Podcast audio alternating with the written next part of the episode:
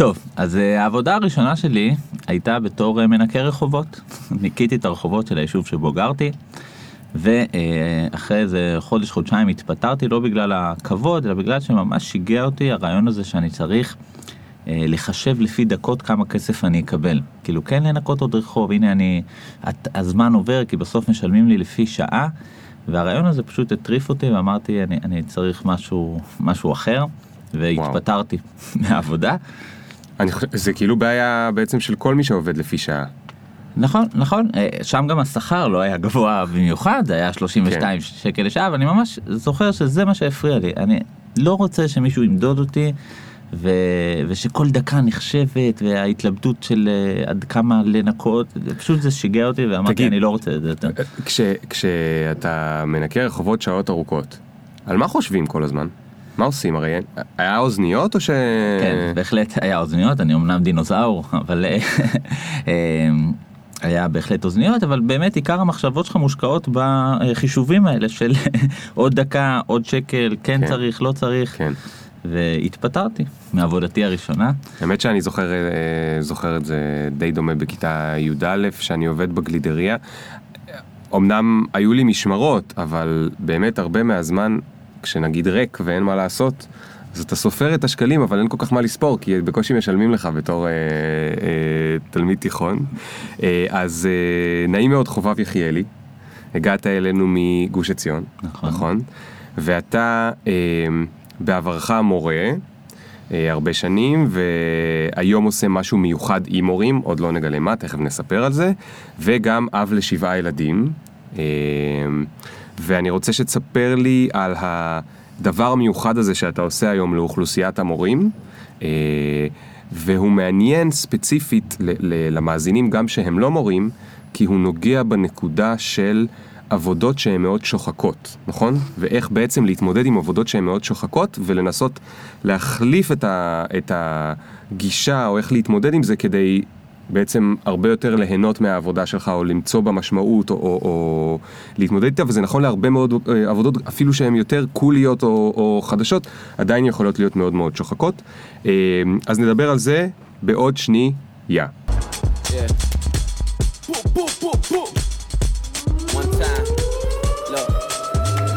Ring the alarm. Hot ass nigga, yeah. big ass head so my dreams get bigger. Yeah. Make campaign strong so my flows get sicker. Yeah. Confidence bigger than a drunk ass nigga. Look, I'm a מה קורה חובה? מעולה. אז בוא נתחיל רגע באמת עם ה... זה, אז, אז מנקה רחובות החלטת שאתה לא הולך להיות בתור מקצוע. נכון. אז איך הגעת להיות מורה? טוב, ואז עזבתי ולא היה לי עבודה אחרת, הייתי כבר אבא לשני ילדים, צריך להתפרנס ממשהו. באיזה גיל? זה היה גיל 22. יפה מאוד. כן, כן. התחלת אה, מוקדם. לגמרי. ו... ואז ב... ליד המקום שבו גרתי נפתחה ישיבה תיכונית חדשה, הם יצאו לדרך עם אה, אה, שתי כיתות, היה להם שני מחנכים, ובחנוכה, שלושה חודשים אחרי שהמוסד הוקם, אחד המחנכים עזב בגלל נסיבות אישיות. פנה אליי המנהל שהכיר אותי קצת, אמר לי אולי תהיה מחנך.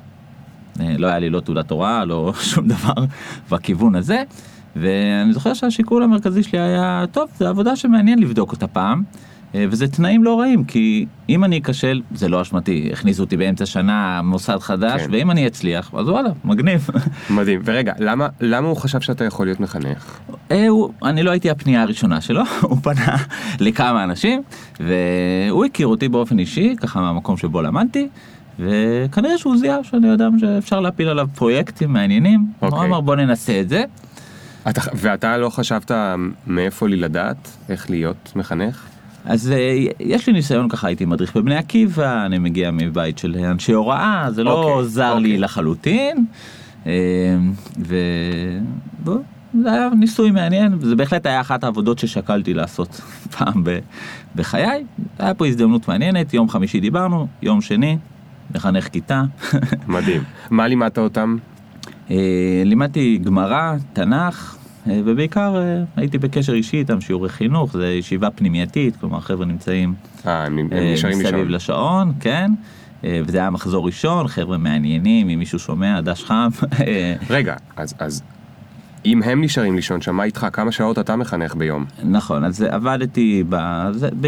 זה היה בעיקר, זאת אומרת הייתי בבוקר שמונה עד אחת, נניח משהו כזה, חוזר הביתה לצהריים, ואחרי זה חוזר לעוד אה, משמרת, אה, משמרת ערב, בלילה יש להם מדריך שאחראי עליהם, Hmm. אני הייתי המורה שלהם, אבל באופן... אז זה מה, זה עד 6-7 בערב? הפוך, זאת אומרת, בצהריים הייתי חוזר הביתה, ואז בין חמש לשמונה שוב הייתי שם ב... אוקיי. בעוד משמרת. לפעמים גם לילות, שבתות. זה הסתדר לך עם הילדים שלך? כן, הם היו מאוד מאוד אה, קטנים, וזה היה עוד אה, אה, נחמד בהקשר הזה. וזה היה גם מקום מאוד מעניין, אנשים טובים, מקום שחרט על דקלו איזשהו רעיון של לא להכריח תלמידים ללמוד. Hmm, מעניין. מעניין. מה זה אומר? זה נשמע כמו בבית ספר הדמוקרטי. אז זהו, זה לא היה בית ספר דמוקרטי, אבל uh, הוא היה בכיוון, הוא עשה ניסויים, עשינו ניסויים בבני אדם. Uh, היה לי ממש חופש פעולה, שזה משהו שאני מאוד מאוד צריך אותו בשביל לנשום. ועשינו כל מיני ניסויים מעניינים. Uh, לא תמיד הם הצליחו, כלומר, מה למשל? כמו למשל, היה לנו מוסד שקראו לו הפרלמנט, שבו את ההחלטות הגדולות מקבלים במשותף. עם אנשי הסטודנטים. הצוות והתלמידים, התלמידים. יושבים ביחד לדיון ובסופו עולים להצבעה כשלכולם יש קול, קול שווה. וואו. אה, נשמע כן. מגניב, בהחלט היו שם כמה דיונים מאוד מרתקים. אה, לפעמים זה עבד יותר, לפעמים זה עבד פחות. אה, הרבה פעמים דווקא החבר'ה מעדיפים שאתה תיקח את האחריות, כן. שזה יהיה עליך ולא עליהם. כן. אה, איזה עוד ניסויים? זאת אומרת, מה זה העניין הזה של אה, לא חייבים ללמוד? אני לא חייב להיכנס לכיתה? הרעיון היה כבר שם נזרע בי איזשהו רעיון ש, שאחר כך ממש אה, הפך להיות הדבר העיקרי שאני עובד בשבילו, שבעצם ללמוד זה כיף, אוקיי? אנשים אה, ככה אוהבים ללמוד דברים ולהתפתח, ויש איזושהי מוטיבציה פנימית טבעית לאדם, קח ילד בן 5-6 ותראה כמה הוא לומד בחיים, וזה פשוט אה, מדהים. כן. כן, הוא מוכן להשקיע בזה, הוא מוכן לעבוד. ואיפשהו כשזה מגיע למערכת החינוך, ופתאום החשק נעלם. זה קורה אצל חלק כבר בכיתה א', חלק בכיתה ג', חלק בכיתה ז'. הרבה אנשים שלומדים, כן, לומדים היטב מחוץ לבית הספר. כן. כאילו בבית הספר הופכים את כל הלמידה להיות משהו שצריך אותו כי. יש ציונים, יש מבחנים, יש עבודה, יש בגרות, הכל הופך להישען על מוטיבציה חיצונית. אה, וכשמשהו נשען על מוטיבציה חיצונית, אז קודם כל זה משמיד את המוטיבציה הפנימית. כן. אה, מי השכיל אבל להבין את זה שם בבית ספר? תראה, זה לא היה בית ספר אה, ראשון בעולם שעוסק את זה, כן. זאת אומרת, זה, זה כן משהו שמדברים עליו הרבה, בעיקר בזרם הדמוקרטי, והמנהל שהקים אז את בית הספר, זה היה ככה משהו שמאוד בער בו, והוא רצה להוביל אותו. אה, מתוך התחושה שבאמת כשאתה מכריח, אה, אני מאמין שאחד החוקים הכי חשובים בחינוך הוא החוק של ניוטון, שאומר שכשאתה מפעיל כוח, אתה מקבל כוח נגדי בעוצמה זהה. אוקיי? ואז כל כוח שאתה מפעיל על התלמידים, כן. אתה פשוט מיד מקבל את זה בעוצמה זהה ובכוח נגדי. ואז כשאתה, אה, ואז כל הזמן צריך להוסיף פה עוד אה, אה, כוחות למערכת, כי- צריך יותר כוח בשביל להכריח אותם, וצריך, אה, אה, זה מגיע להתעסקות שלמה של מדיניות המקל והגזר ששולטת ככה בכיפה, וכל זה על משהו שהוא בסך הכל אמור להיות ממש לטובתם. כן, לטובתם וגם כיף, אבל, אבל אתה יודע, לפעמים ילדים בגיל הזה יש להם מחשבות אחרות. לגמרי, לגמרי. והרעיון המרכזי שככה תפס אותי כבר אז, וזה שאני לא דווקא חייב להיות אה, רלוונטי להם. זאת אומרת, זה לא חייב להיות לעסוק בנושאים שמעניינים אותם בשביל שהם ירצו ללמוד את זה. Hmm, יש באדם סקרנות טבעית, אוקיי. אוקיי? ועובדה, אתה הולך לסרט, אתה לא מחפש לראות האם הסרט הזה הוא אמיתי, נכון? כאילו, כן. אם זה מדע בדיוני, גם אחלה, כי מעניין אותך לראות דברים. אז יש באדם איזושהי סקרנות טבעית, שוב, תראה את זה על ילדים, כל דבר הם שאלו אותך למה. כן. למה זה מעניין אתכם? זה לא כן. בחומר. כי אני רוצה להבין איך העולם הזה עובד. וכאילו התפיסה שאיתה כבר אז ככה אה, אה, חיפשתי אותה, זה ההנחה שאם ה- מה שאני אלמד הוא מעניין בפני עצמו, זאת אומרת יש בו משהו מסקרן, יש בו משהו מפתיע, גם אם זה לא קשור לחיים שלהם בשום צורה, מהמם. הם לא ישתמשו אחרי זה ב- בשום דרך, זה עצמו דבר מעניין. וככל שאני אעביר את החוויה הזאת של הלמידה אל הידיים שלהם, ובמקום לעמוד ולהרצות מולם, אני פשוט אתן להם ככה להתנסות ולנסות דברים, אז, אה, אז יהיה יותר טוב, כי זה יהיה שלהם, כי ככה באמת לומדים. זה היה משהו שגם הגיע ממקום אינטואיטיבי, גם ממקום אימא שלי חקרה הרבה שנים את הנושא של אה, למידה משמעותית ולמידה Mm. התנסותית, כלומר זה כן מגיע גם, כן. גם מהבית, אה, ופשוט התחלתי לעשות ניסויים בבני אדם, שהרעיון שלי היה כל חומר שאני צריך ללמד עכשיו, איך אני עושה אותו, אה, מפגיש אותו, א', ש- שזה יהיה מהצד שלהם, שהם יהיו בעיקר הפעילים, לתת להם לגלות את הדברים, לחוות את החוויה הזאת של האוריקה, אפילו אם זה לא מעניין את הסבתא שלהם, אבל חוויית הגילוי היא חוויה מעניינת. אה, אז בעצם זה, זה דרש ממך להשקיע המון, כי הדבר היותר קל זה הנה החומר, ויאללה, ת, תוציא אותו החוצה על הכיתה. עכשיו אתה צריך להיות מאוד יצירתי, אתה צריך להמציא הפעלות, אולי באמת ההדרכה בבני עקיבא עזרה, כי אני גם, אני הייתי בצופים, אז כל הזמן יש רעיונות כאלה, לאיך נותנים להם לשחק במשהו כמו פעולה בצופים. נכון, לגמרי ככה, ברור לך שבפעולה בצופים אתה לא יכול לעמוד ולדבר 45 דקות, נכון. זה לא אפשרי. אה, בבית ספר זה אפשרי כי יש איזשהו הסכם כי כזה. מכריחים אותך. גם כי מכריחים וגם כי יש הסכם בלתי כתוב בין המורים לתלמידים, שאומר אה, אני אדבר על מה שאתם צריכים לדעת. אה, ואתם חמ- תחליטו אם אתם מקשיבים. חמישה פה ישתפו איתי פעולה כדי שהשיעור יהיה אה, עם השתתפות, כל השאר אל תפריעו. כן, כן, לפחות אל תפריעו. כן, לפחות אל תפריעו כדי שנוכל להמשיך פה את ה... את הזה, ובאמת כל הזמן אני חיפשתי את הכלים האלה ואת המתודות ואת העקרונות שיגרמו לזה שכל הכיתה לומדת, אוקיי? שאתה לא יכול להישאר אדיש למה שקורה פה עכשיו בכיתה. אני אתן לך דוגמה אחת. אה, למדנו פרק בספר ויקרא על קורבן שנקרא מנחה, שהוא קורבן שמוקרב, אה, שעשוי מקמח, ו- ויש ככה חמישה סוגים. ואתה יכול לעמוד מול הדבר הזה ולהגיד אוקיי מה אז מה אז אני אעשה להם טבלה על הלוח כל סוג כמה. אה, והחלטתי פשוט להכין איתם מנחות. מה זאת אומרת? חילקתי אותם. הכנתם לחם? הבאתי קמח.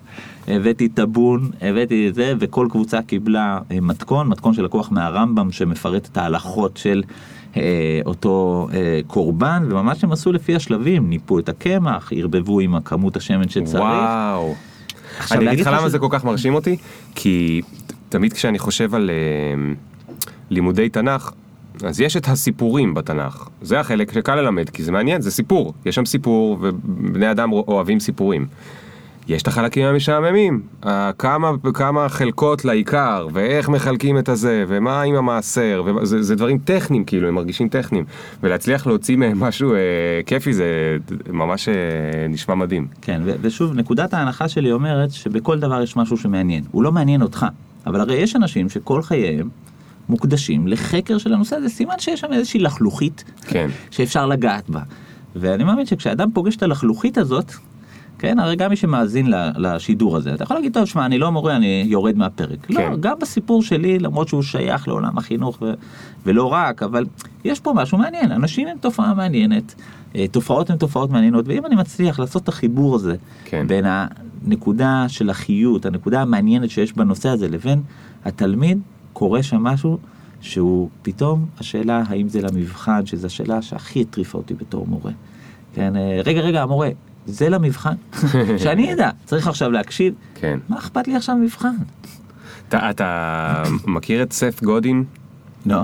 הוא בחור אה, מדהים, הוא כותב המון גם על חינוך וגם על הרבה נושאים אחרים ועל... אה, הוא בעצם כותב ומתעסק, הוא מעבר, הוא גם יזם כל מיני דברים, לא חשוב, אבל אה, תחפש אחרי זה. מספיק שאתה כותב סף בגוגל, זה כבר מופיע כל השם שלו. והרבה פעמים הוא משתמש במשפט will this be on the test כדוגמה לפרדיגמה שמייצגת הרבה מהדבר הנוראי שיש בחינוך המסורתי. זאת אומרת, בתור מבוגרים, תקוע לנו בראש ההרגל הזה של לבדוק will this be in the test, שאומר כל כך הרבה דברים כמו אנחנו רק מנסים לפגוע בדיוק בתוך העיגול הקטן ששמים לנו, אנחנו רוצים לדעת לשים שם את הנקודה וזה זה מה שהבוס יאהב. ואנחנו מפחדים לנסות ל- להסתכל מסביב לזה. ואנחנו מאוד רוצים ל- ל- לעמוד בציפיות של מי שרוצה לתת לנו את השאלה, לתת את התשובה הנכונה, ולאו דווקא לחשוב מה נכון או מה, מה יותר מתקדם וזה זה. הנקודה הזאת, כאילו זה מצחיק אותי שבדיוק עליה אה, נתקעת, זה, היא, היא מדהימה. מה, האם זה יהיה במבחן? אז היו אצלך מבחנים? היו אצלי מבחנים ואני מאוד מאמין בזה שאדם צריך לעמוד מול אה, בדיקה עצמית, אה, אבל קודם כל מה שאני אה, הצלחתי לעשות זה שתלמידים ייהנו מהמבחנים. מה? איך זה קורה?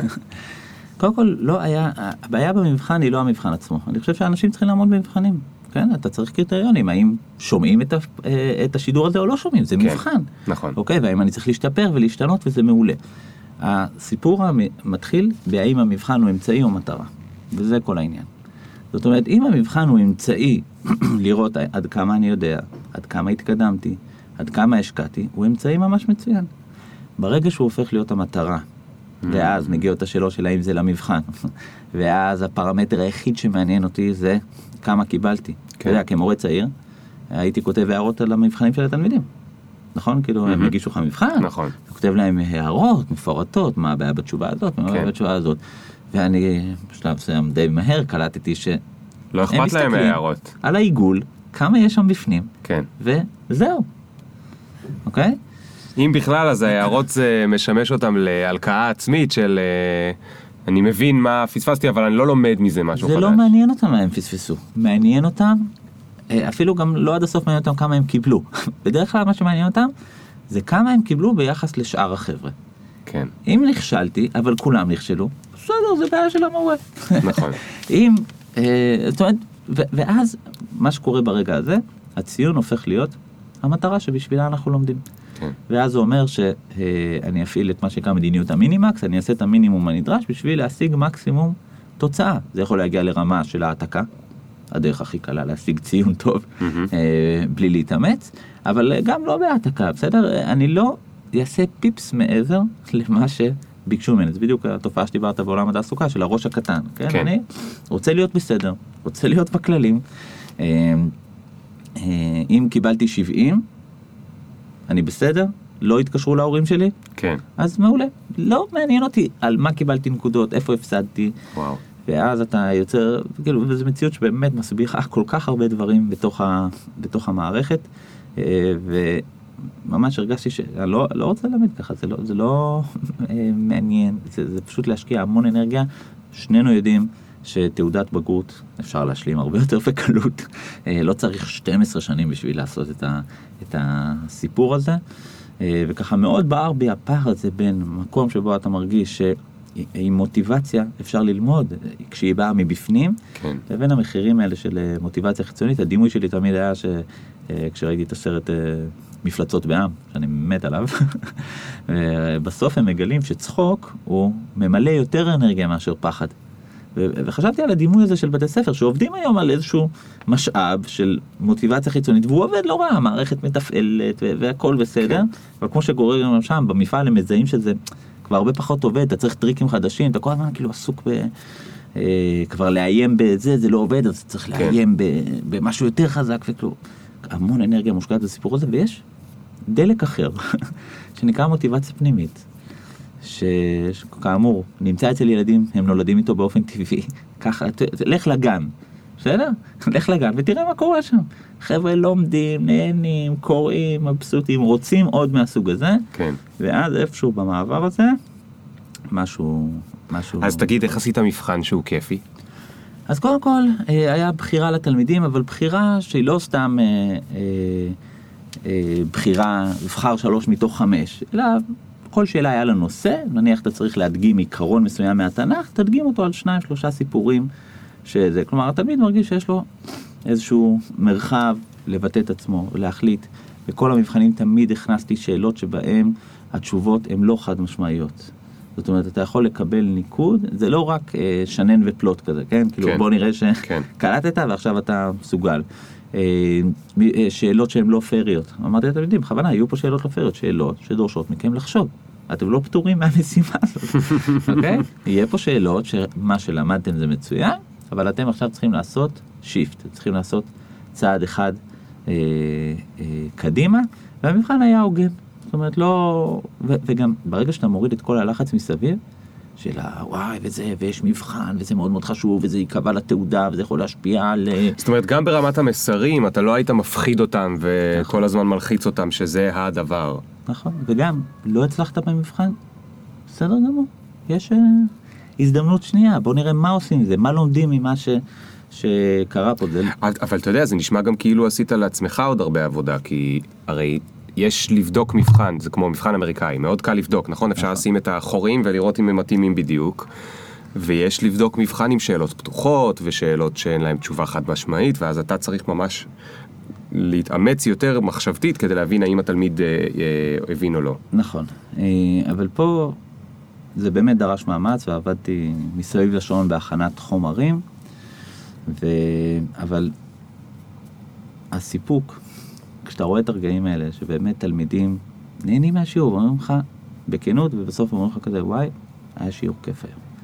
הרי בשביל זה אנחנו באים, לא בשביל המשכורת הדלה ולא בשביל זה, בשביל באמת התחושה הזאת שעשיתי משהו היום, נגעתי במישהו.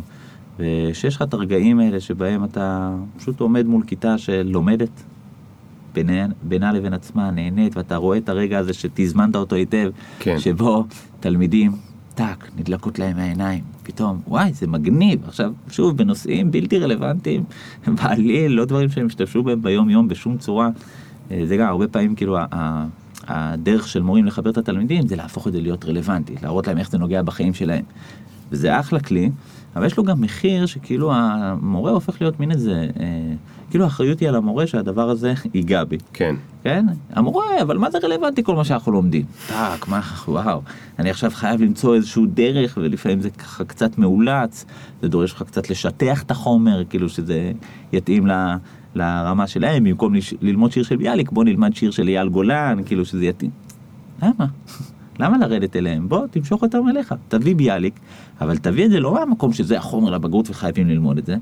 תחשוב רגע, מה, אה, מה הסיפור בשיר הזה? יש לי שאלה אבל, תראה, אתה, אתה גורם לי לחשוב, אה, אתה כל הזמן מדבר ואני שומע את זה בשני קולות, כל אחד אה, קצת פשט ודרש, אז בפשט אני מבין מה אתה מדבר על עולם ההוראה. בדרש, אני לא יודע אם, זה ב, לא באמת דרש, אבל באנלוגיה, כל מה שאתה אומר הוא נכון גם לעולם של המבוגרים, הרי. עולם התעסוקה, ראש קטן, ראש גדול, מה שדיברנו, אה, איך אני בונה את הקריירה שלי, כל הנושאים שמאוד מאוד אה, מעניינים אותי. ו... הנה נקודה ספציפית שאפשר לדבר עליה עם התלמידים, אבל היא נכונה עוד פעם גם למבוגרים. זה הולך ככה. אתה פתאום מורה, אתה מורה אלטרנטיבי. אתה משקיע הרבה יותר, אתה יצירתי, אתה מבין מה ייתן להם מוטיבציה פנימית, ואתה בעצם מנסה לבנות להם עולם חדש, בועה חדשה, שבה החוקים הם אחרים. ואז הם נותנים לך את ההזדמנות, ומקבלים בחזרה כיף ומוטיבציה ללמוד וכולי. אבל, א', יש להם גם מורים אחרים, ב', הם גם הולכים הביתה. בבית, אבא ואימא אומרים להם, מכינים אתכם לבגרות, או שהם משחקים איתכם משחקים. המורים האחרים מתייחסים אליהם בצורה מאוד מאוד שונה. אז בעצם אתה נמצא פה במאבק, אתה מנסה לא רק לחנך אותם, אלא לחנך את התפיסה העולם. שלהם על העולם, את, את, את עולם התפיסה שלהם, אבל מולך יש הרבה מאוד כוחות שמושכים חזרה לעולם הישן יותר. אתה הרגשת את זה?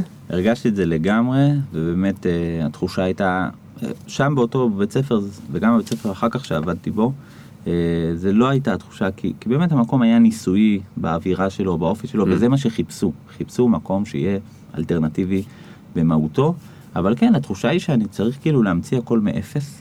כאילו אני המורה הראשון בעולם שחשב על הדבר הזה, מה אין מישהו שניסה את זה? אני יכול למצוא אה, קשר עם עוד מורים שככה הרעיונות והכיוונים האלה מעניינים. אתה יודע מה הכי פשוט?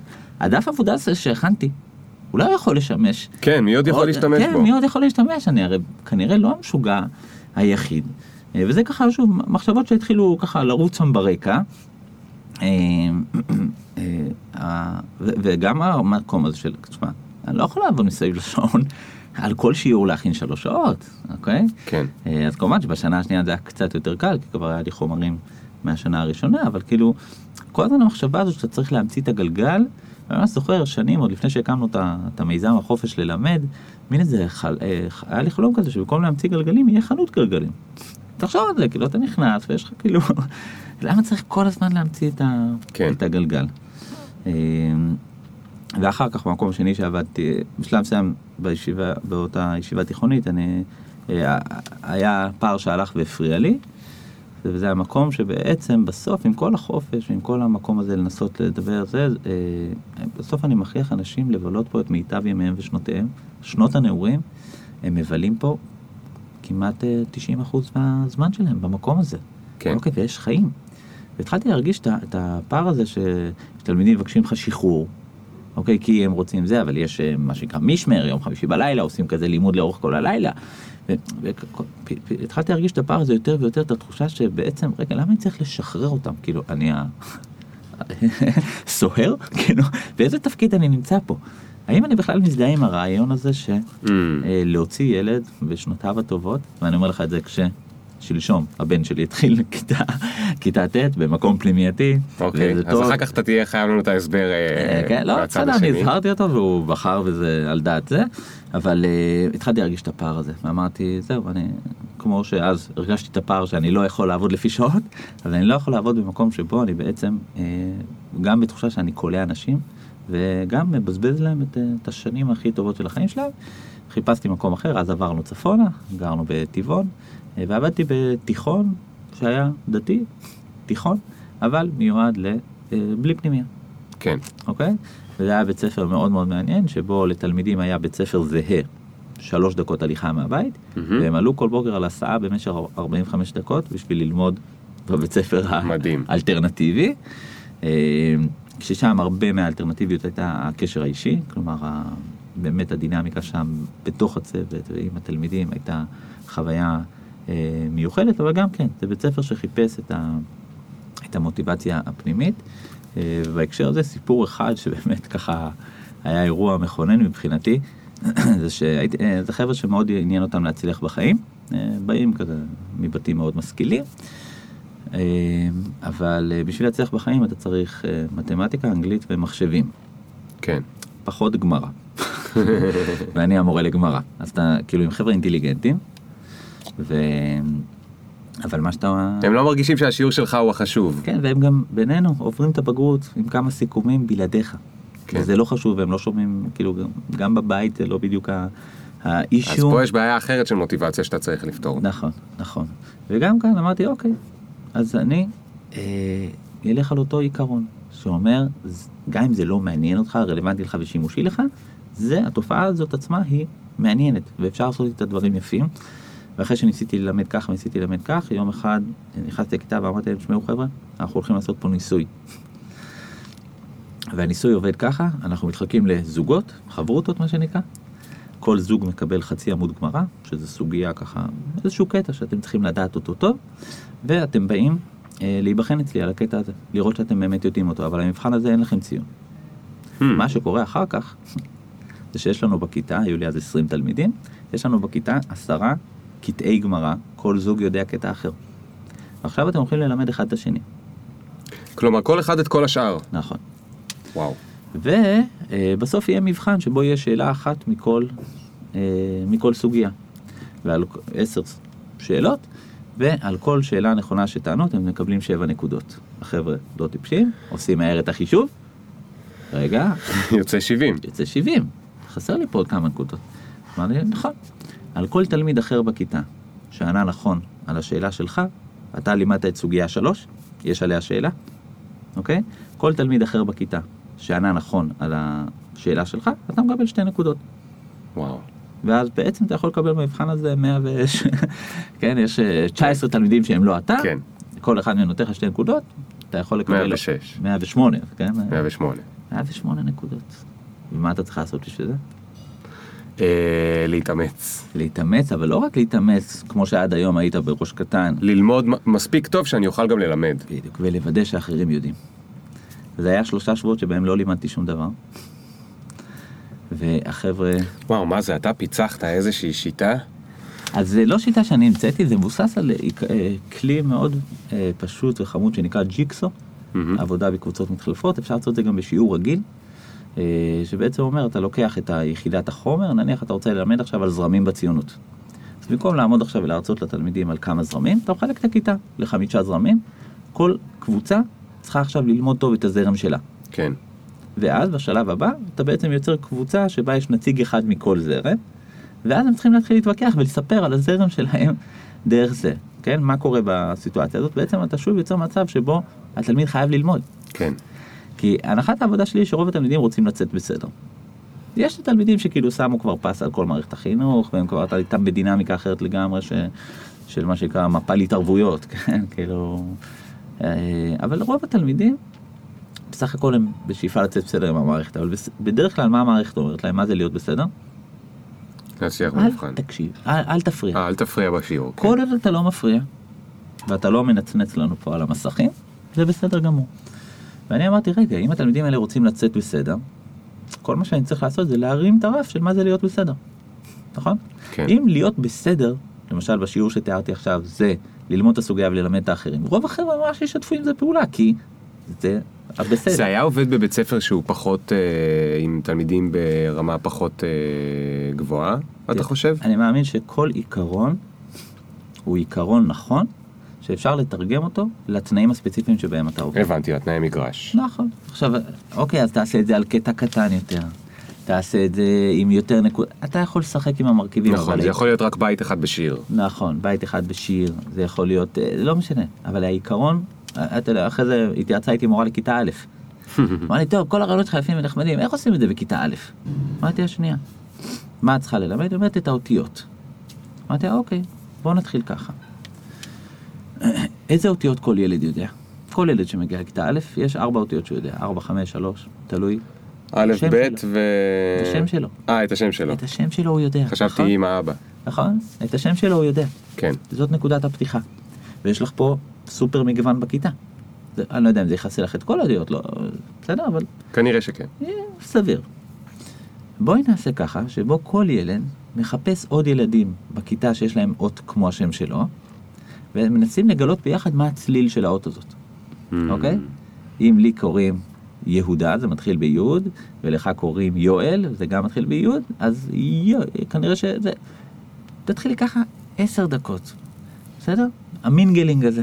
בוא נביא אותו לכיתה. למה צריך לעמוד ו...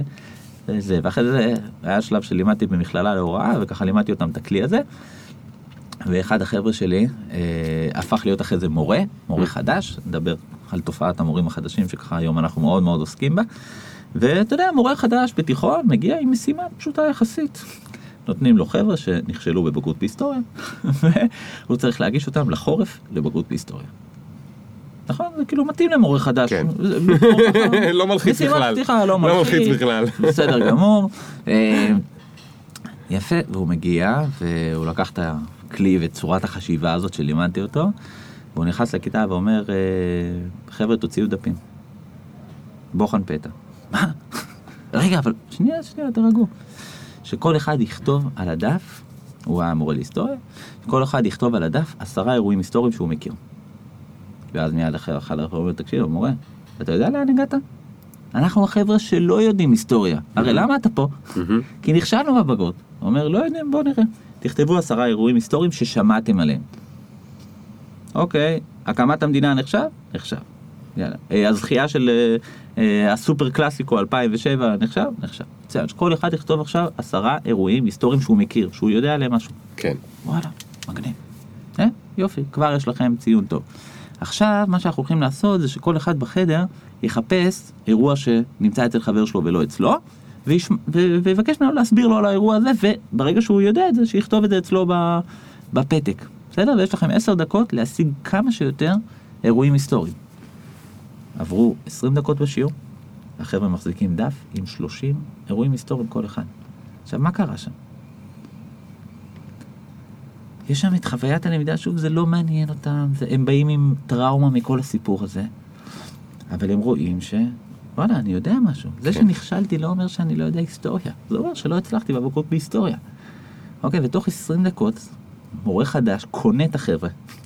כן, קונה, הם שלו עכשיו. מדהים. הם, הם שלו באמצעות תרגיל קטן ופשוט, שאומר, א', תערב אותם, ב', תיגע במקום של הסקרנות הטבעית. כן. ואל- טוב, אז תשמע, הגיע הזמן, זהו, חייבים לשבור את הקרח ואתה חייב לספר לי על המיזם? של החופש ללמד, כי אני מניח גם שהרבה ממה שאתה מספר פה זה דברים שאתם עוזרים שם נכון. למורים. אז למה בעצם נולד המיזם הזה ומה מה המטרה שלו? אוקיי, אז קודם כל למיזם קוראים החופש ללמד, וזה הרעיון שלו. המטרה מבחינתנו היא שמורים ייהנו מהעבודה שלהם. אנחנו מעריכים שאם מורים ייהנו מהעבודה שלהם, זה ישפיע גם על התלמידים. נשמע אבל, למרות שאתה סיפרת פה מלא סיפורים כיפים על, אה, על חינוך, נשמע קצת משימה בלתי אפשרית, זאת אומרת מורים מרוויחים ממש מעט, נכון. נכון? והם נשחקים, ובתור מי שיש לו אימא מורה, אז הרבה פעמים, אה, ואבא פרופסור, שזה גם אומר שהוא מורה הרבה מהזמן, אה, הרבה פעמים אומרים איזה כיף להם, הם מסיימים באחת, הולכים הביתה, חודשיים בשנה הם לא עובדים, וזה.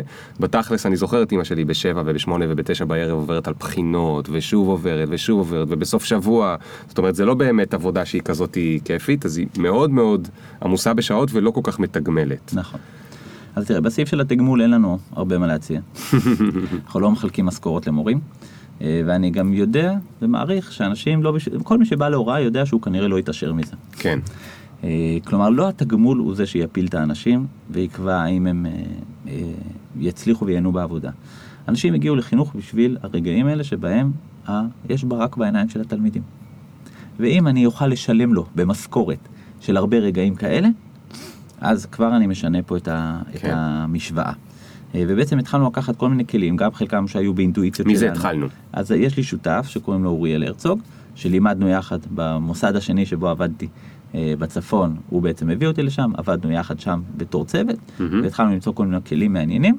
אה, ולמעשה כל הסיפור התחיל מזה שהמשפחה שלנו בינתיים גדלה, וכבר הבנו שמשכורת של מורה לא תוכל להחזיק משפחה גדולה, אה, ואמרנו אה, צריך להקים עוד עסק, עוד אה, ככה משהו, נחשפנו לעולם היזמות, התחלנו ללמוד את הנושא הזה של להקים עסקים, של אה, אינטרנטים, אנחנו ככה יש לנו נגיעה בתחום, ואמרנו טוב אז במה נקים עסק?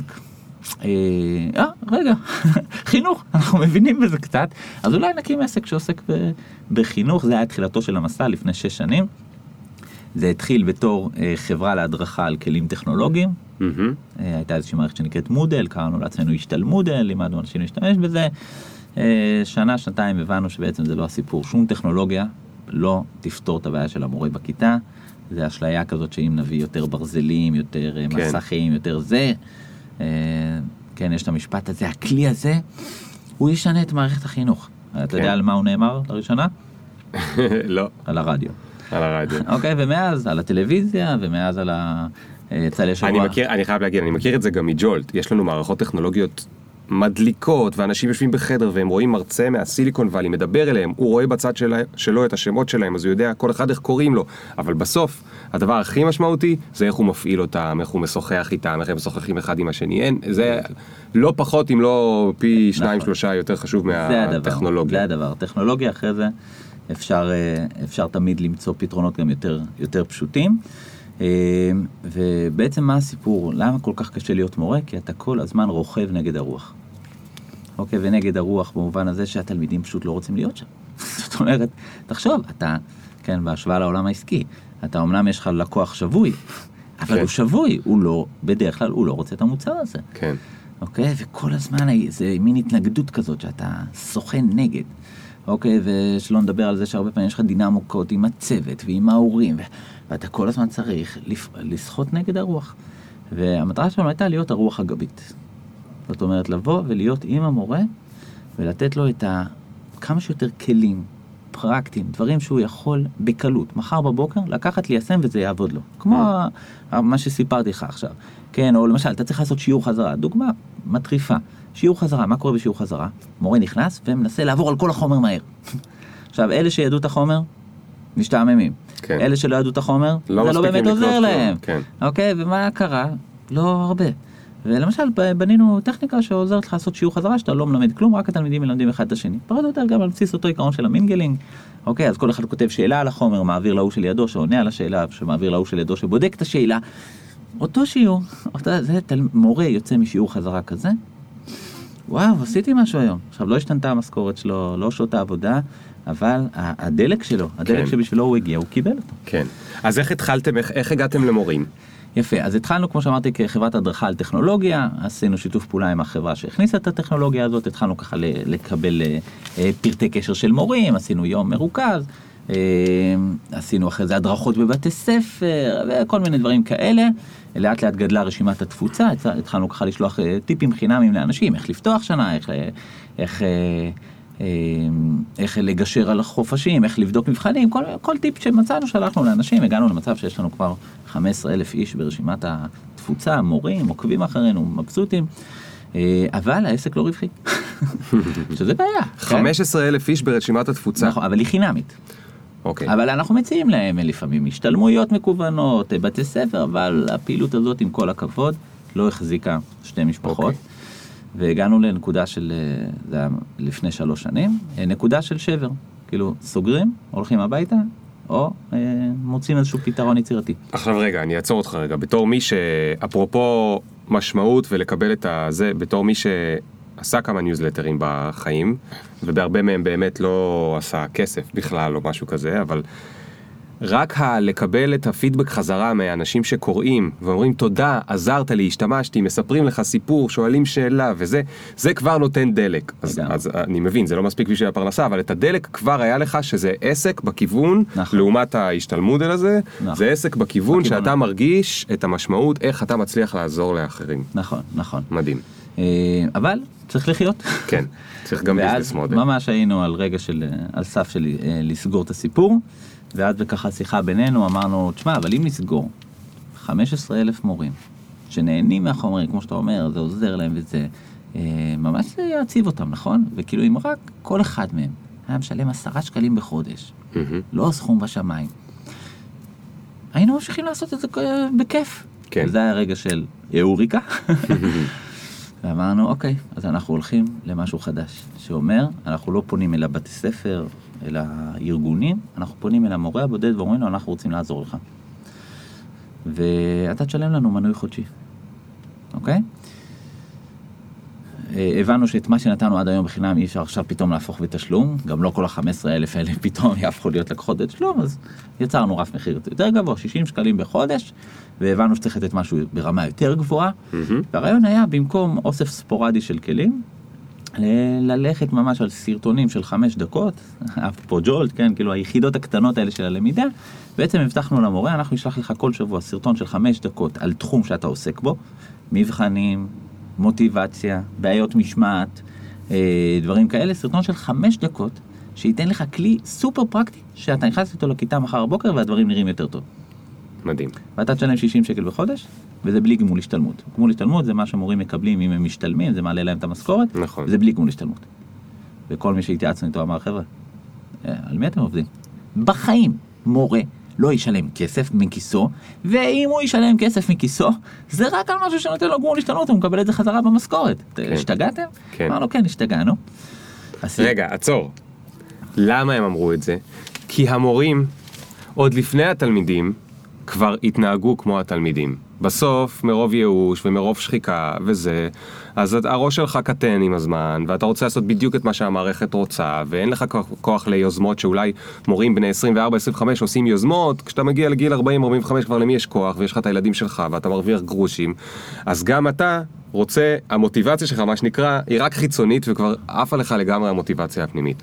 אבל אתה ידעת שאם אתה תמצא אצל המורים את המוטיבציה הפנימית, אולי הם יתנהגו אחרת. נכון, נכון, זה באמת מה שאתה מתאר, זה ממש היה תחושה שלנו שהיינו מגיעים לחדרי מורים, ואתה עובד מול אנשים מבוגרים, שמחזיקים כיתה בחיים שלהם, ואתה קולט שקורה בדיוק מה שקורה בכיתה. הם מפריעים, הם מפטפטים, הם משחקים בפלאפונים, אוקיי? כל מה שאתה... כל מה שהם כל כך מקפיץ אותם ביום יום והם יוצאים וחוזרים כאילו זה והם בודקים לך עבודות תוך כדי גם שם מהר מאוד הבנו שאם לא נפעיל אותם לא יקרה כאן שום דבר אה, כי באמת גם המערכת היום היא מאוד משדרת על המוטיבציה החיצונית של המורה, כן. אוקיי? תלמד, תקבל גמול, אמרנו אנחנו אם אנחנו רוצים ליצור מערכת חינוך שמבוססת מוטיבציה פנימית, הצעד הראשון זה מורים. ואנחנו נמצא את המורים שיש להם מוטיבציה פנימית להיות מורים טובים יותר. רק והתגמול שלהם נטו יהיה ביותר רגעים של סיפוק והשראה בחיי היום יום. מדהים. עשינו שידור, אמרנו איך נביא את האנשים ונספר להם על המיזם המשוגע הזה. אה, עשינו שידור חי וובינר, אה, שהכותרת שלו הייתה איך לצמצם את אירועי המשמעת בשיעור. אוקיי. שזה מין אחת הבעיות הכי אה, כואבות. נכון, היו איתנו 2,400 איש. 2,400 איש בשידור חי, וואו, זה היה אז שיא ישראלי, בכל התחומים. וואו. 2,400 איש בשידור חי, ובסוף הערב משהו כמו 500 אה, מהם הצטרפו לתוך ה... איזה יופי. הסיפור הזה, קראנו לזה מועדון ההשפעה, אה, והתחלנו, אה, שילמו, כמובן החודש הראשון היה חינם, הכל היה ככה עוד טסט וזה, אבל הוכחנו שזה, שיש היתכנות כלכלית לסיפור הזה, והם הצטרפו, והם נכנסו כמנויים, ואחרי שלושה חודשים הם עזבו. וכשאלנו אותם- גילית את עולם ה-retention וה-churn של ה-membership. יפה, וכשאלנו אותם, חבר'ה, מה קרה? מה, לא היינו נחמדים? אמרו, תקשיבו, הסרטונים מדהימים. אבל, כל פעם שאני רואה בסרטון כזה, זה פשוט עוזר לי מחר בבוקר. אבל, אני לא מגיע לזה. Hmm, תסמונת חדר הכושר. כן. עכשיו תזכור, חמש דקות בשבוע. כן. סרטון שאתה יודע שאתה תשתמש בו מחר בבוקר. כן, וניסינו מימין, ונשלח להם את זה בוואטסאפ, ונשלח בזה, ונעשה לא כל שבוע, אלא אחת לשבועיים. ניסינו כל מיני פתרונות לסיפור הזה, עד שהבנו שלא, בתוך המערכת המטורפת שבה אנשים פועלים, אין להם את הפנאי לחשוב על משהו אחר. כן. זה פנאי מחשבתי אגב, זה לא שאין להם חמש, יש להם חמש דקות, יש- אבל זה פנאי מחשבתי. יש להם חמש דקות ואין להם את הפנאי המחשבתי. עכשיו, יש לך תוכן טוב שעוזר לאנשים. כן, זה ממש היה משל הגרזן, ההוא שחוטב עצים ביער, ומישהו אומר לו, "אה, אולי תעצור לשייף קצת את הגרזן שלך? הוא אומר, איך אני יכול לעצור? תראה כמה עצים יש לי לחטוב. אז נכנס מורה לכיתה עם גרזן שחוק, וממשיך לחטוב עצים עם אותו גרזן, כי הוא לא יכול לעצור לרגע בשביל לשייף אותו. וכמה שזה עצוב ואבסורדי, זה היה המציאות. כן. וניסינו מימין, ניסינו משמאל, עד ששוב עמדנו בפני הבנה של להיות או לחדול, מהמם.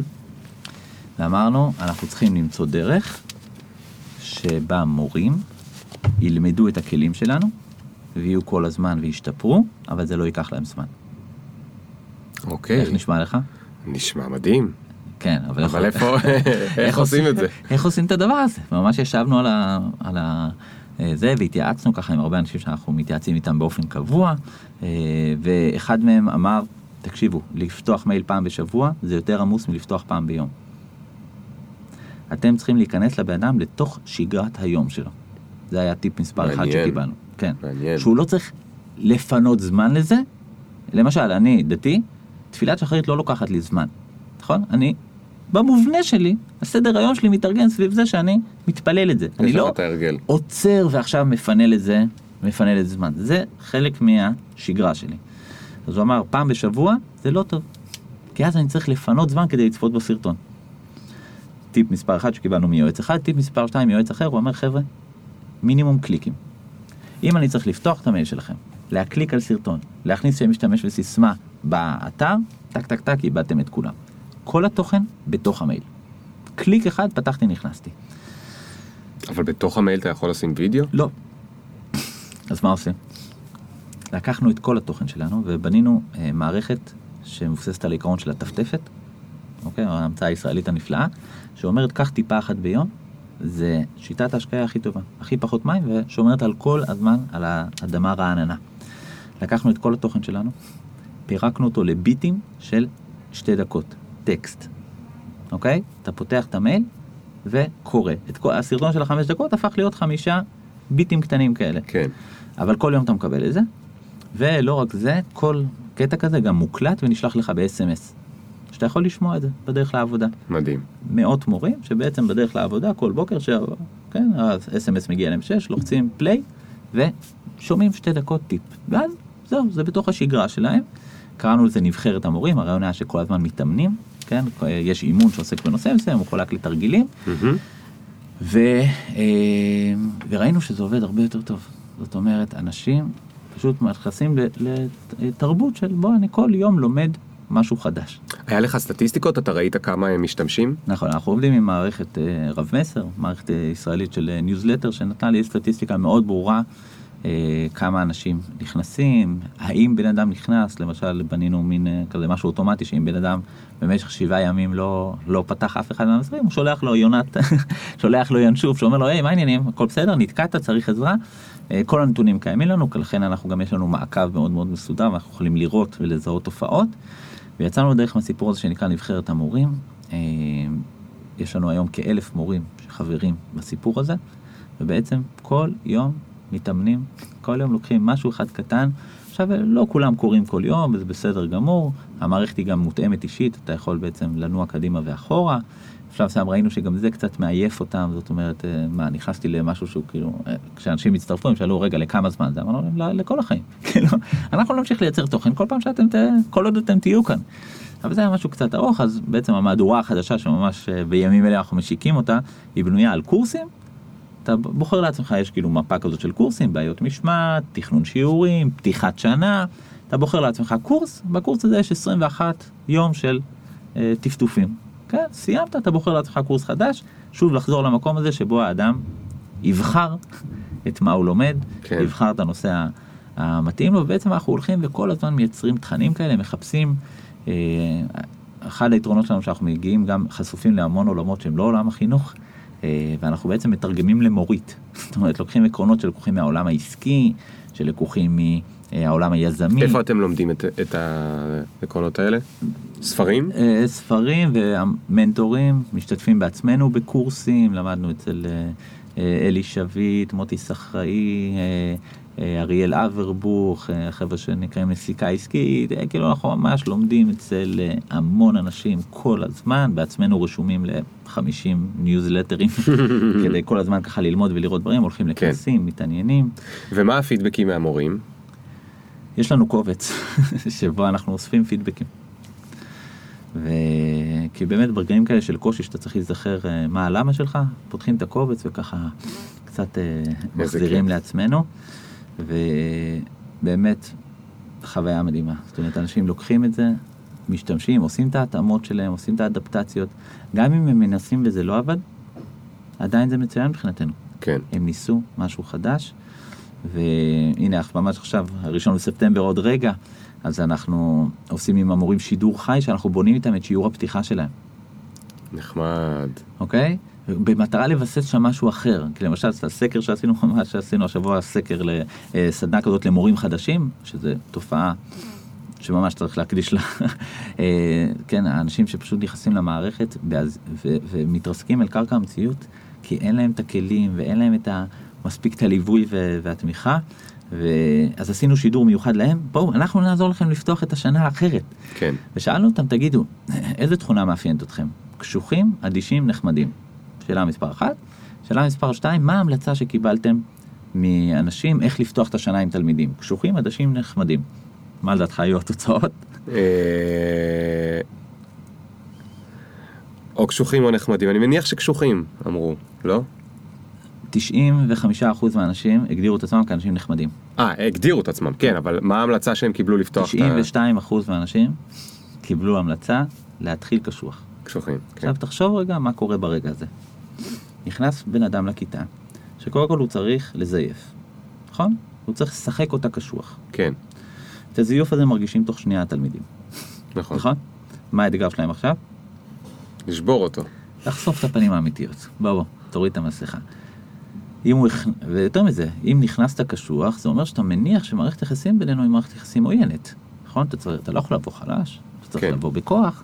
כן. זאת אומרת, כמה עולם שלם של פרדיגמות יכול כבר ברגע הראשון של השנה, לעשות נזק, שייקח הרבה זה- זמן לתקן אותו. לך תתקן את זה, לך תתקן דבר כזה. ואמרנו, אומרים, בואו אנחנו נבנה יחד איתכם שיעור פתיחה אחר לגמרי. אוקיי? שיעור פתיחה שקודם כל מתחיל בללמוד. אתם כבר מכינים פעילות לימודית לרגע הראשון, כדי להראות לתלמידים שא', באנו לפה ללמוד, ב', אתם פה קובעים את הקצב. אוקיי? תקשיב, אני מת על זה. אני חייב רגע לעשות אה, פלאג לעצמי. אני הכנתי בדיוק איזה קורס ניהול זמן. אה, חינמי, זה קורס שאני מעביר מלא, מלא פעמים, העברתי בסדנאות, בהרצאות, בזה וזה. היום, היום בגלל שאני, רוב היום שלי, ורוב היום הוא יום ארוך, בג'ולט, אין לי זמן להעביר אותו כל כך, אז אני מעביר אותו רק מדי פעם בג'ולט עצמה, אין לי זמן להעביר אותו לארגונים וזה. החלטתי לקחת אותו ולעשות אותו בחינם, צילמתי לי אותו בג'ולט ואני שולח אותו גם באימיילים ככה. והעניין הוא שההתחלה, כשאני נמצא בסדנה של 3-4 שעות אצל איזושהי חברה, אז ההתחלה היא הרבה פעמים כאילו היכרות, ומי אני, ומה אני, ומה אתם הולכים לעבור פה, וזה וזה וזה וזה. עכשיו, עם הזמן, בגלל שבג'ולט אנחנו כל הזמן עובדים עם, המ- עם המורים על, על איך עושים שיעור טוב וזה, וגם אני הייתי צריך לשפר את השיעור של עצמי, כי החלק המדהים בג'ולט זה שמסתיים השיעור אתה מקבל פידבק. כל סטודנט מכניס פידבק. עכשיו זה משהו שאתה יודע, יש אותו בגט טקסי, יש אותו במדרג, אין אותו בעולם ההוראה, וזה נורא מפחיד. פתאום אתה לא איזה מישהו שכאילו הולך, מקבל צ'ק והולך הביתה. אתה רואה בפנים כאילו מה, איך היית, וזה מאוד מאוד מלחיץ. אז הייתי צריך, זה אתגר אותי עוד, עוד יותר לחשוב על איך אני רוצה לעשות את השיעור. והגעתי למסקנה הדבר הראשון, קודם כל, לפני היכרות, לפני, קודם כל תלמד משהו. קודם כל, בחמש דקות הראשונות אני רוצה שכבר יהיה להם משהו של uh, עצמם. אז גם עכשיו שעשיתי את השיעור וחילקתי אותו לאימיילים וסרטונים, אז בשיעור הראשון אני לא עושה את ההיכרות. לא על למה אנחנו גרועים בניהול זמן, למה, למה, מה התופעות ואיך קוראים לדברים ולמושגים, זה לא מעניין. קודם כל, אתה מקבל שיעור אחד עם uh, ערך, וזה בדיוק מה שאמרת, זה, זה מדהים. מה שאני אוהב, בה, עוד פעם, בסיפור שלך, זה לא רק את הסיפור כשלעצמו, זה גם את כל האנלוגיה, איך זה נכון לכל כך הרבה דברים אחרים. זאת אומרת, זה יכול להיות גם במקום עבודה. זה יכול להיות ב, ב, ב, באופן כללי, איך שהבן אדם עובד, זה, הוא, כשכל דבר חדש, אז הוא מלא בחששות, הוא מלא בפחדים. והשיטה לעקוף את זה הרבה פעמים זה קודם כל, למצוא את הדבר הקטנטן שהוא יכול לעשות כדי לקבל פידבק חיובי מהסביבה, והוא מרגיש בעל ערך, והוא קצת פחות מפחד והוא קצת פחות זה. אז אתה בא לשיעור, אתה קודם כל מלמד משהו קטן, גם התלמידים מקבלים משהו, וגם אתה, רגע, אתה כבר מרגיש בעל ערך, ולא מה אני עושה פה ובלה בלה בלה, אתה כבר אומר, הנה, הצלחתי. זאת אומרת, זו הצלחה קטנה, והצלחות קטנות כאלה נותנות הרבה פעמים את, ה, את הכוח אה, להמשיך. תגיד שנייה, לא נשאר לנו פשוט הרבה זמן, ואני רוצה לגעת בעוד איזושהי נקודה. קודם כל זה נשמע נפלא, ואני באמת... הלוואי שאימא שלי כבר בפנסיה, אבל הייתי מאוד שמח שהיא הייתה יותר צעירה, שהיא הייתה נחשפת לדבר כזה, או לטיפים בחינם או לת, לתוכנית לא בחינם, לא חשוב, אבל זה, זה כל כך מדהים, כי פתאום זה לעשות מין כזה שיתוף ידע בין כל הקהילה הגדולה הזו. ציינת כמה פעמים, אה, אנחנו מסתכלים בקובץ טסטימוניאלס אה, כשקצת קשה. אז עכשיו אני רוצה לשאול אותך שאלה קצת יותר על הצד העסקי. מה זה קשה? מתי קשה ומה קשה שם? אוקיי, okay. אה, אז קודם כל, להקים עסק זה מאתגר. כל מי שהקים יודע. אה, אנחנו יצאנו לדרך מראש מתוך הבנה שזה עסק ולא עמותה. זאת אומרת, יכולנו להקים את זה גם כאיזושהי עמותה. אה, ואחת הסיבות שהבנו שבאמת הפרמטר הכי טוב לעד כמה ערך אתה נותן לעולם, ערך, כסף הוא אינדיקציה מצוינת.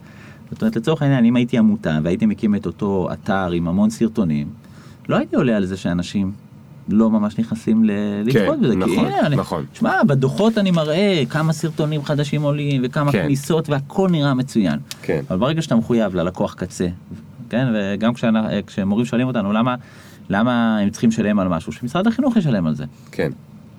אנחנו אומרים להם שאנחנו רוצים לעבוד אצלכם. ברגע שאני מחויב אליך, ואני יודע שאם התוכן לא יהיה סופר טוב וסופר חד וסופר מקצועי, אתה לא תהיה פה, אז אתה תקבל את הכי טוב שיש לי. כן? נכון, ואם, ואם אתה עובד בשביל משרד החינוך, אז אתה רק צריך אה, לכסתח. אה, לא, שוב, אני יכול להיות מצוין, יכול, אבל אני עובד אצל מישהו אחר. כן, זאת אומרת, אני נכון. צריך לראות מה האינטרסים שלו. נכון. ואנחנו רוצים לעבוד אצלך.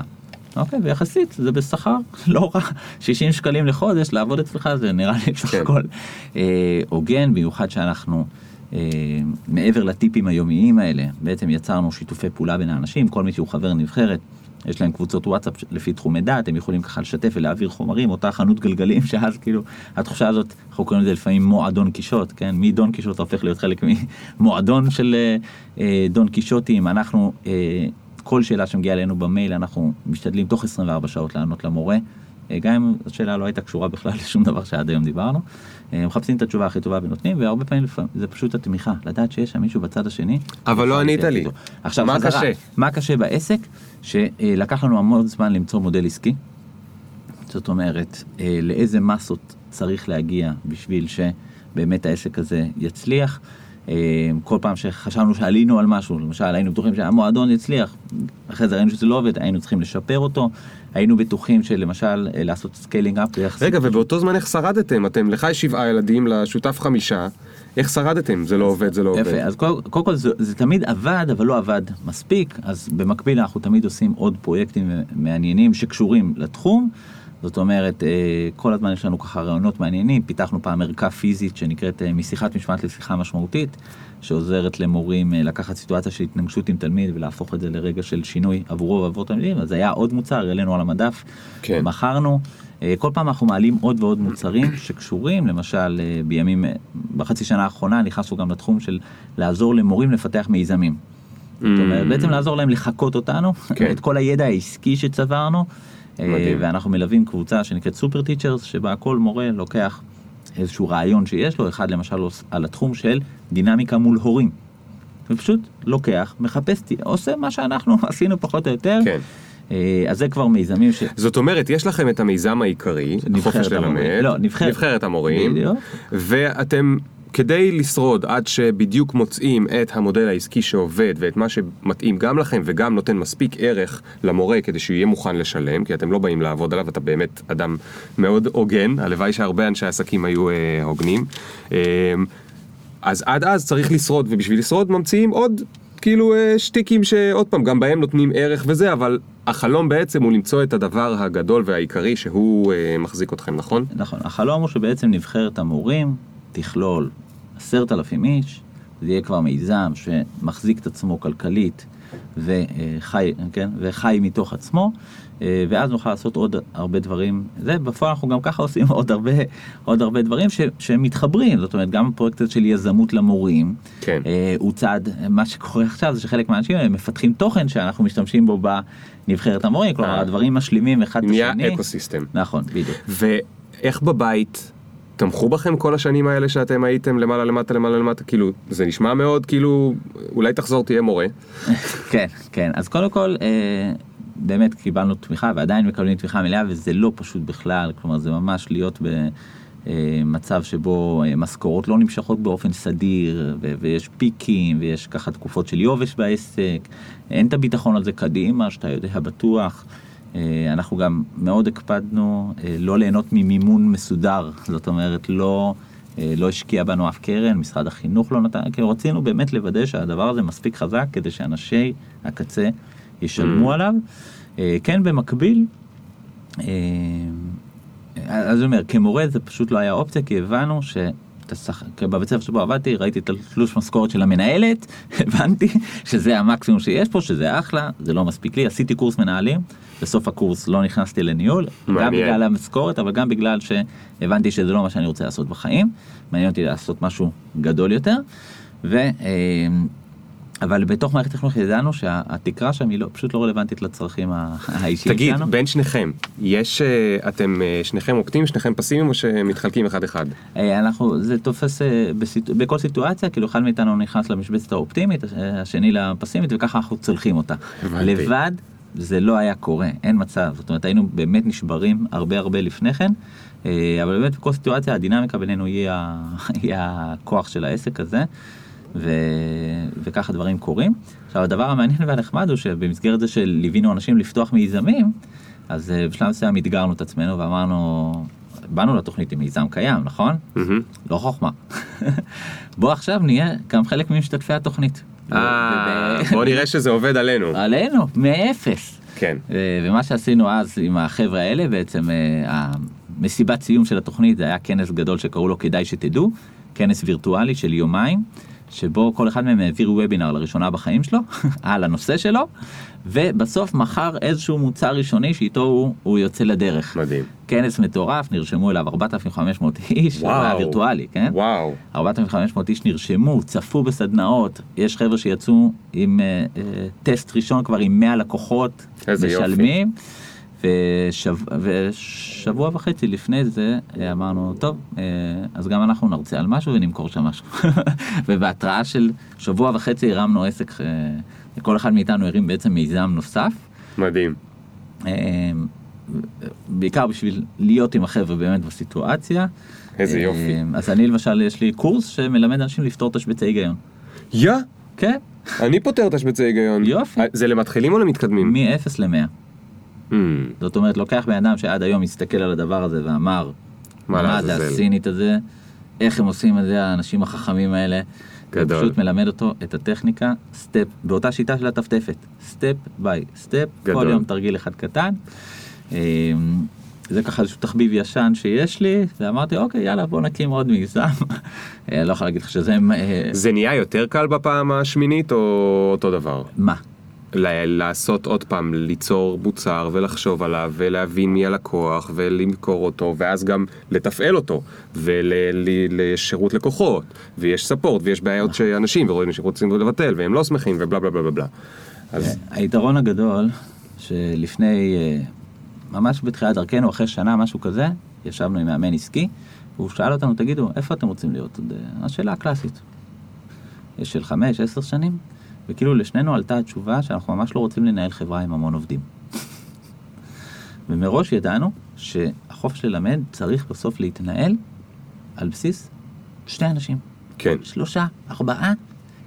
אם מרחיבים, זה צריך להיות scaling כזה שלא דורש להכניס עוד אנשים אה, פנימה, כי אנחנו א', גרועים בלנהל אנשים, וב', כאילו, אה, להתחיל עכשיו להתעסק עם, עם כל מה שזה כולל, ובעצם היום אנחנו את כל מה שתיארתי לך מנהלים שלושה אנשים, שבאמצעות שילוב של המון מערכות טכנולוגיות, מצליחות לתת יחס אישי לכל אחד, שבטוח שאנחנו 24 שעות כן. עבורו.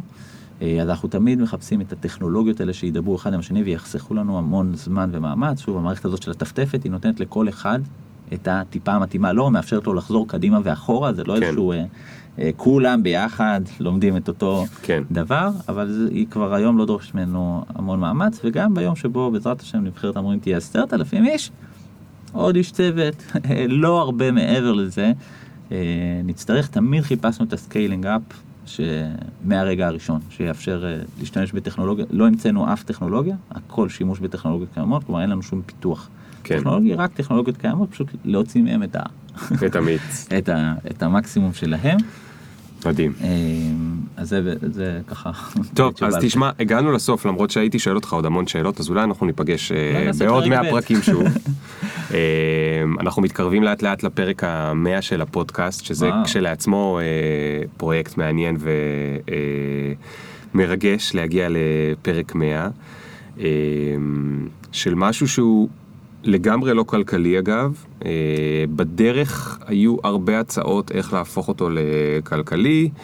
אה, איכשהו ברגע האחרון אה, ויתרתי, אה, לא כי אני לא אוהב את הכסף, אני אוהב, אבל פשוט כי זה לא הסתדר לי לגמרי, או לא היה בדיוק, או לא ידעתי אם אני אפגע באיכות של הצופים, אבל מכיוון שזה, הגעתי למכונה שבה אני, ב, ב, קראת לזה מין מקס לפני זה, במינימום מאמץ אני מצליח לעשות את, ה, את המקסימום עבודה על הפודקאסט, אה, אני מצליח להחזיק את זה קונסיסטנטי. ועכשיו, בעצם לשאלה, שלב השאלה הזהה. אה, אני אשאל אותך שאלה, זה קשה לשאול את השאלה הזאת בן אדם עם שבעה ילדים, אבל אני אשאל בכל זאת. אז השאלה הזהה הולכת ככה. אה, אתה טס במטוס, והקברניט מודיע, חבר'ה, יש נחיתת חירום, אנחנו הולכים להתרסק. עכשיו, בשאלה הזאת זה בסדר, גם מי שאין לו ילדים, אני אומר לו את הדבר הבא, אם יש לך ילדים, דאגו להם, השאירו להם בצד אה, תמיכה נפשית וזה, ואל תחשוב עליהם רגע, למרות שזה קשה לך בטח הוא בלתי אפשרי, אבל שים אותם רגע בצד ותשים את עצמך רגע במרכז, גם אם אתה לא רגיל. ומה הדבר שאתה אומר, אוי, איך אני לא הספקתי לעשות את... וואו, שאלה, שאלה מדהימה. אה, איך לא הספקתי לעשות טיול קרוונים מסביב לעולם? הופה, כן, יפה. עם כל המשפחה. אתם צריכים. אבל שני קרוונים. נכון, נכון, או... יש לך כבר מישהו שיודע לנהוג בילדים? עדיין לא, עובדים על זה, אבל זה החלום, וכשזה יקרה אני אתקשר אליך. איזה כיף. טוב, חובב, המון המון המון תודה. אמ, בשמחה. תודה לכל מי שהקשיב, אה, אנחנו נשים אה, לינק לאתר המגניב שלכם בזה כרגיל. אני רוצה כרגיל להודות ל Rise שמארחים אותנו בחדר פודקאסט הנחמד שלהם פה ב Mindspace. יש להם את אה, האקסלרטור מבית Barclays שעוזר לסטארט-אפים של פינטק ואני מאוד מודה להם על החדר פודקאסט. וזהו, ניפגש בפעם הבאה לכיוון הפרק המאה. מה יהיה בפרק המאה עצמו? האמת, אני עוד לא יודע, עוד לא הכנתי לי תוכנית. עד הפעם הבאה, ביי ביי.